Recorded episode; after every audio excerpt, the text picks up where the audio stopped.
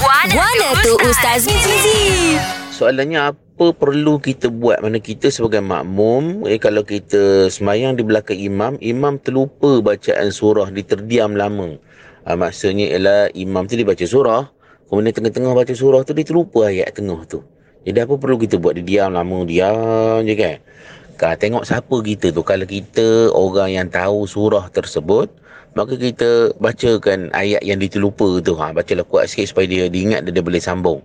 Kalaulah tuan-tuan kita pun tak tahu benda hak dia baca tu, surah tu dia baca tu pergi tak hafal, makanya kita diam je lah. Ha, dan imam pula, kalau dia terlupa bacaan surah tadi, maksudnya ayat yang apa tengah-tengah tempat dia lupa tu, dia perlu buat apa? Kalau ditegur oleh makmum, dia apa disambung terus. Kalau dia tak dapat juga, maka dia boleh ya untuk uh, tukar ke surah lain.